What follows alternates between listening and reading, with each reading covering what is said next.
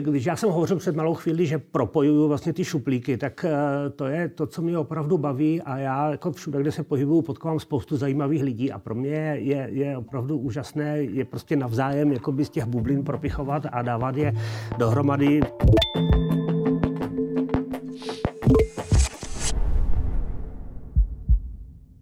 Ahoj, já jsem Terka a vítám vás u další epizody našeho podcastu a mým dnešním hostem je pan Ivo Mludek. Dobrý den. Dobrý den, děkuji za pozvání. Ráda se stalo. Já děkuji moc, že jste eh, pozvání přijal. A já jsem si vás pozvala, protože vlastně patříte mezi jedny z našich externích vyučujících na Caritas. Nicméně s Caritas máte i trošku větší spojitost, než, než jen v úzovkách jako vyučující. A začnu teda úvodní otázkou, na, na kterou se ptám v podstatě všech mých hostů tady. Jak dlouho vlastně spolupracujete s Caritaskou a jak jste se sem dostal? No já, eh, když jsem se koukal eh, na to, jak dlouho tady jsem, tak jsem se musel ujistit, jestli je to pravda nebo ne, protože příští rok to bude 20 neuvěřitelných let, co už tady spolupracuju s Caritaskou. Wow. No a jak jsem se sem dostal, to je takový zvláštní pro mě moc až trošku magický příběh. Eh, možná by se dalo říct, že to je náhoda, možná ne, těžko říci. V každém případě, pokud je to náhoda, tak já jsem se snažil jít, jít trošku naproti. Eh, já jsem eh, původní profesí novinář, respektive až od roku 1990 a s kolegy jsme měli velké vydavatelství novinové, vydávali jsme celkem 10 regionálních titulů. Po nějakých 12 letech už to vydavatelství bylo tak velké, že bylo potřeba ho zasadit do většího vydavatelského domu. My jsme ho prodali. No a já jsem začal přemýšlet, co dál se svým životem. A říkal jsem si, že bych možná to, že se mám tak dobře, měl a mohl někam vrátit. A říkal jsem si, že bych třeba rok svý práce věnoval e, nějaké neziskovce, samozřejmě v tom oboru, který jsem si říkal, že trošku umím, to je komunikace, novinařina a tak dále. Prvně jsem dělal něco pro Fond ohrožených dětí v Opavě, ten projekt se povedl a na základě toho jsem dostal pozvánku na nějakou přednášku tady na Caritasku eh, před, tedy před 20 lety už, no skutečně.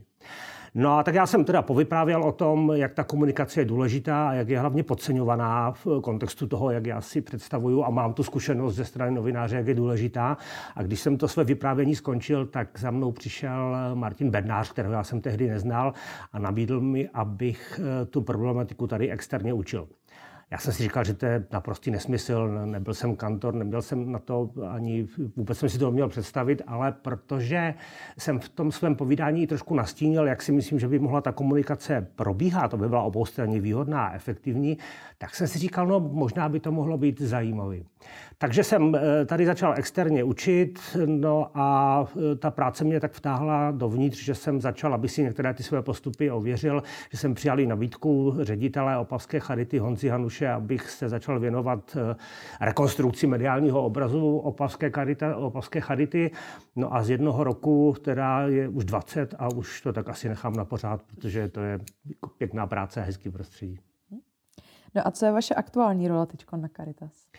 Já tady toho mám trošku míň už teďka, ono se to v průběhu času měnilo. Prvně jsem tedy učil tu mediální komunikaci PR pro charitativní organizace, pak k tomu přibyly základy mediální gramotnosti, pak ještě nějakou dobu problematika stereotypizace minorit v médiích, to je taková jakože část eh, speciální té mediální komunikace, vhodná a důležitá pro eh, právě eh, lidi, kteří pak pracují v pomáhajících profesích.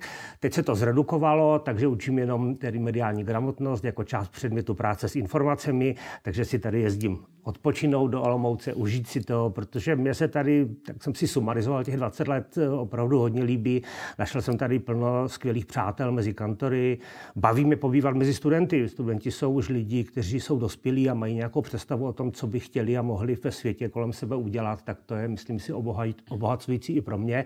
No a pak Olomouc je krásné město a z Opavy je to kousek, vždycky krásný výlet. Tak to je super, že se sem jezdíte tak odpočinout, to je pěkný. No a v medailonku oceněných osobností vlastně k výročí 25 let od vzniku Caritas je uvedeno, že jste editorem publikace Socha příběhu a její kameny. Tak možná, jestli můžete posluchačům trochu přiblížit, o čem ta socha příběhu vlastně, která stojí na dvorku u Caritas kolejí vlastně je. To je takový vedlejší produkt vlastně předmětu mediální komunikace. Když mě oslovili před, no už vlastně skoro těmi 20 lety studenti tehdy vlastně nového oboru SOHUP, sociální humanitární práce, eh, kteří dostali za úkol, aby po té, co se vrátí z praxi, udělali tiskovou konferenci a vlastně trošku i veřejnost seznámili s tím, že něco takového jako tento nový obor tady je. Eh, požádali teda o pomoc, tak eh, jsme začali přemýšlet, jak to téma pojmout tak, aby to nebyla jenom nějaká suchá tiskovka, studenti jeli někam na praxi a, a je tady nový obor, to si myslím, že nikoho moc extra neosloví. No a vymysleli jsme teda to, že každý z nich se vlastně na tom místě, kde bude pobývat, bude setkávat s ohromným množstvím lidí, kteří se dostali do opravdu nezávidění hodných situací ale právě díky tomu, že kolem nich byli lidé, kteří jim byli eh, schopni a ochotní profesionálně pomáhat, tak se z toho dostali, dostali ven a častokrát jako jejich osudy pro nás mohou být velmi inspirativní.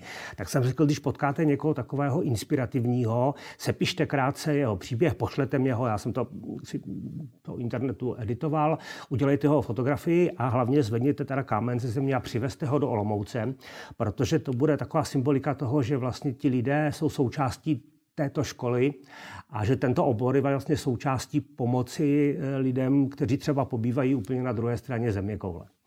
No a eh, poprosil jsem svého kamaráda, sochaře Lubomíra Dostála, aby tomu dal nějaký tvar, protože že hromada kamenů to není jako příliš inspirativní. No a on vymyslel právě tenhle ten projekt Suchý příběhu, kdy vlastně každý ten kámen z té země jakoby vyzvedl před naše oči, abychom ten osud konkrétně viděli a aby eh, vlastně taky ten kamen dostal každý své vlastní místo, důstojné. A takhle teda vznikla socha příběhu, která probíhala asi 10 let. Ten projekt byl koncipovaný i tak, že ty jednotlivé sloupy se mohly přidávat. No a po čase navrhla Květa Princová eh, právě z oboru Sohub, aby se ty příběhy vydali tiskem. První knížku vydala eh, Olomoucká charita a pak, když tady byla na přednášce Kateřina Lachmanová, tehdy pracovala v karmelitánském nakladatelství, tak se jí to líbilo, říkala, já to vydám znovu ale domluvili jsme se, protože od té doby už přibyla spousta dalších příběhů, že jsme udělali nové, rozšířené, lepší vydání a to už tedy vyšlo normálně do, do, do klasického prodeje. Takže dvě publikace nakonec eh, jsou i vzpomínkou na, na ten projekt, který trval přes 10 let. Wow. Takže vlastně každý ten jeden kámen v té soše vlastně představuje příběh jako jednoho člověka, ano. se kterým se... Ty příběhy jsou, pokud se nepletu, stále ještě vystaveny všechny na stránkách Caritas a ty nejlepší z nich eh, vyšly i tedy tiskem v té publikaci. A mnoho z nich se objevilo taky klasicky v médiích, kam jsme je posílali jako nabídku, aby eh, je budou-li mít zájem ta média zveřejnila, čímž zároveň taky upozorňovala na to, že tady je škola Caritas, která ty lidi, kteří pak pomáhají profesionálně na tu pomoc připravuje.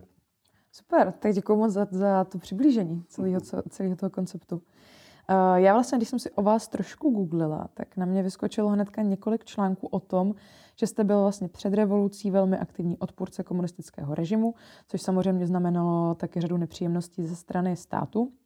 A v jednom z těch článků jsem se i dočetla, že vás hodně ovlivnila vojna a že právě po vojně jste se rozhodl žít jinak než před ní.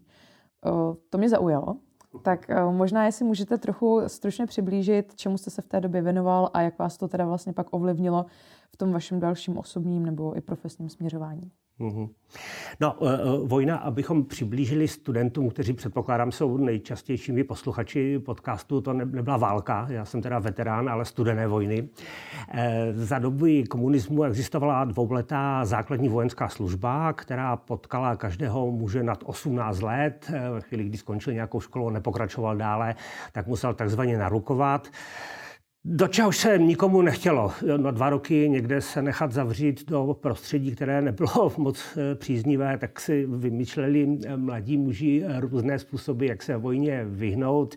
Některé byly dost drastické, eh, některým se to povedlo, některým se to tak jako mě nepovedlo, takže jsem na dva roky narukoval.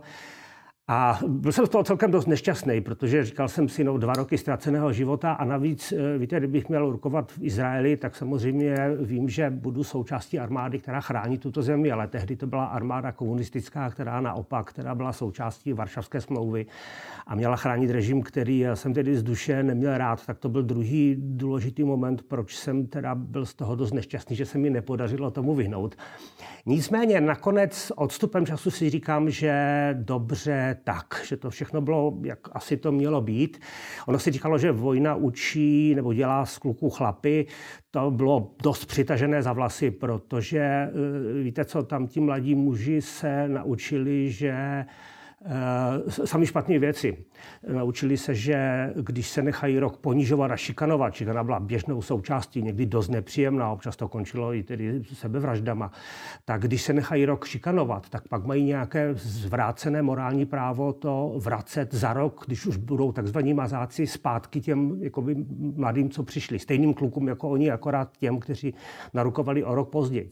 A já jsem byl zděšený tím, jak, jak lidi z mého ročníku, jako známí normální kluci, najednou tomu podlehli a za rok jako říkali, je potřeba jim to vrátit. Jo, to byla pro mě teda strašlivá zkušenost.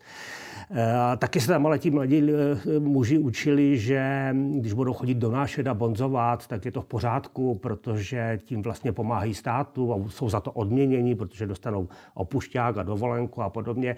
Zkrátka dobře nic e, toho, co by z, z mladého muže dělalo chlapa. Ale když si to člověk uvědomil a řekl si, že teda začne dělat všechno pro to, aby nebyl toho součástí, tak to mohlo být jistým způsobem očistné. A pro mě bylo ještě zajímavé, nebo myslím si důležité to, že já jsem tedy nebyl příliš eh, vzorný vojín, takže jsem se třeba dostal domů poprvé až za nějakých 8 měsíců na dva dny nebo na den a půl to jsem už byl tak zblblý z toho prostředí, že jsem zapomněl číslo autobusu, kterým jsem předtím několik let jezdil do školy. Úplně jsem prostě byl jako vykořeněný do jiného světa. Ale díky tomu jako dramatickému vykořenění násilnému jsem zjistil, že ten kluk, který tehdy odcházel na tu vojnu, tak to už já nejsem a už se nechci vracet do, do, do jeho kůže. A ve chvíli, kdy jsem tedy z vojny po těch dvou letech přišel domů, tak jsem si zbalil pět švestek a odstěhoval jsem se do Opavy, kde jsem prakticky nikoho neznal. Tam jsem eh, začal pracovat jako kulisák ve Sleském divadle. To byla skvělá štace, protože to byl pomocný dělník. S tam už vás neměli kam vyhodit, to už prostě byl už pod vámi nebylo nic potom, eh, protože já jsem si říkal, že nebudu dělat eh, kariéru v tomhle režimu, abych si teda zakázal nějaký ústupky, které tomu byly zapotřebí. Začal jsem se pítit, pítit po kontaktech z Dizentu, nejdříve v Praze, potom v Brně. To samozřejmě šlo, když člověk tomu šel naproti, tak, eh, tak se s těmi lidmi poznal. Začal jsem vozit samizdaty, začali jsme je přepisovat, posléze nám to bylo málo s kolegy, tak jsme je začali sami vydávat. Začali jsme vydávat samizdatové časopisy. Člověk se poznal s těmi opozičními hnutími, občas se podepsalo něco a tak dále, takže tím letním směrem to šlo. A je otázka, jestli kdybych nebyl tak jako dramaticky vykořeněný eh, z toho svého předchozího já, jestli by to tak bylo. Těžko říct, možná ne. Hmm. Zároveň se možná ještě zeptám, jste říkal, že jste se pak přestěhoval vlastně do Opavy, tak odkud jste původně?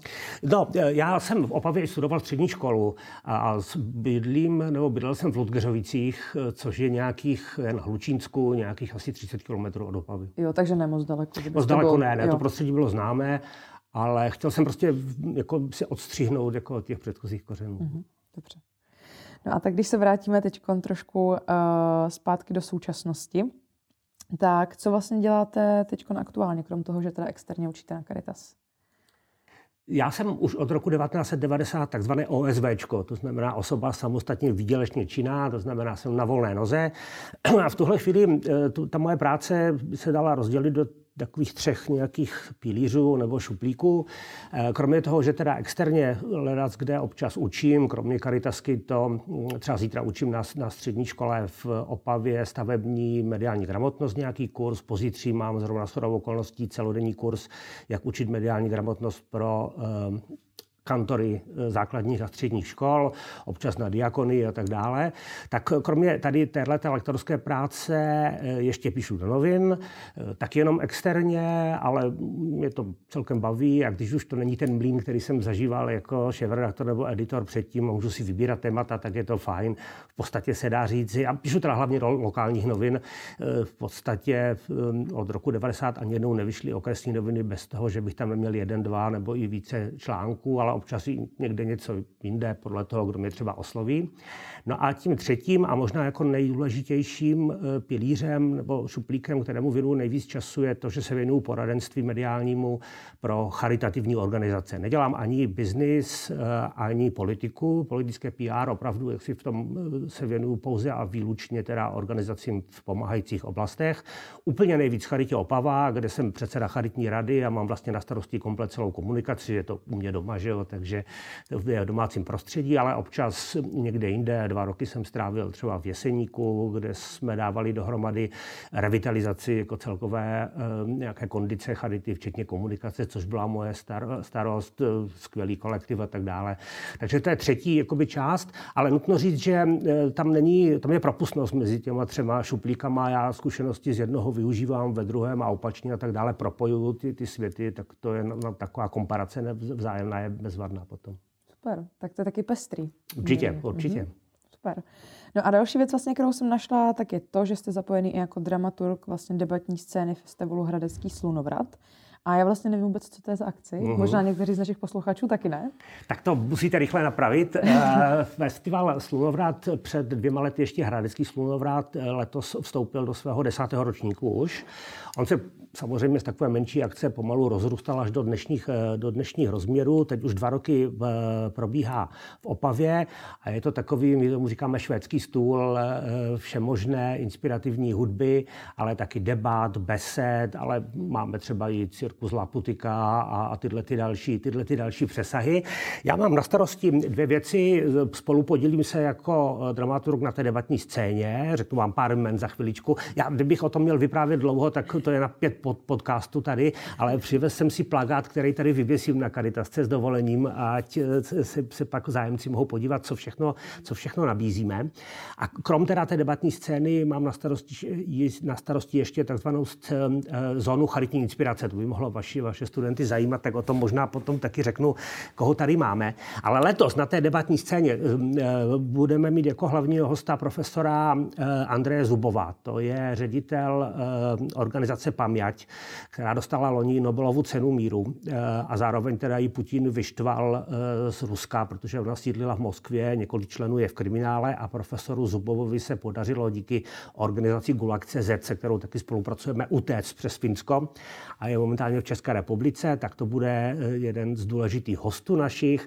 Eh, přijede taky Eugenie Číhalová, to je zakladatelka organizace, která se jmenuje Oni byli první Eh, o, která se stará o lidi nebo o paměť lidí, kteří byli po druhé světové válce už tedy se svobodného Československa odvlečení ruskou tajnou službou do různých gulagů a do vězení na, na Sibiři. O tom ona bude hovořit.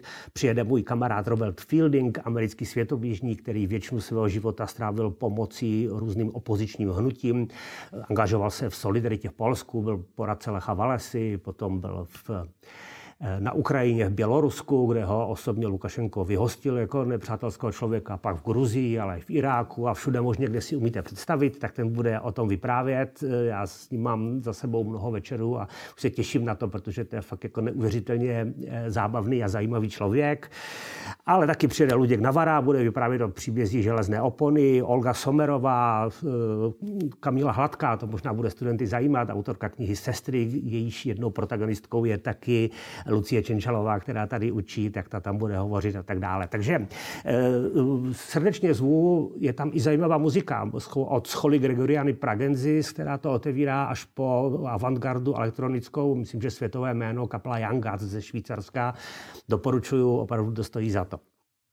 A já mám ještě na starosti takzvanou zónu charitní inspirace, protože já jsem propojil ten slunovrat s Charitou. Charita tam vyrábí veškerý merch, naše chráněné dílny, trička, dárkové vstupenky a mikiny a deky a nevím, co si ještě umíte představit.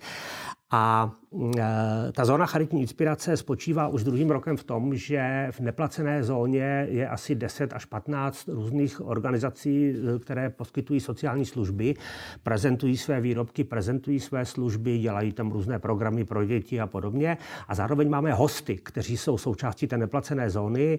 Loni to byl Jeroným Janíček, autor knihy Když úzkost bolí, to jsme se bavili o dramatickém nárůstu e, psychických onemocnění u mladistvých a dětí po Eh, časech koronaviru a letos mám hosty dva úplně skvělé.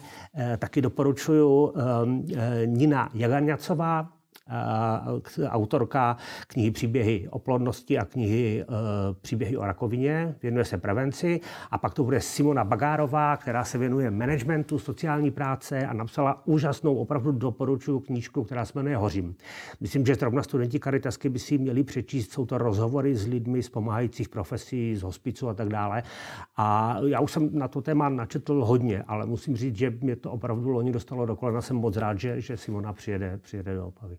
Jo, super, úplně z vás cítím ten hro jako velký zápal tady pro tu akci, že fakt jako z vás jo. úplně najednou začal sršet úplně nadšení. To je jako a víte co, my jsme taková parta lidí, kteří to dělají všechno zdarma ve svém volném čase. Eh, nikdo z nás není profesionál, my se tím prostě bavíme eh, a děláme si to hezký kolem sebe.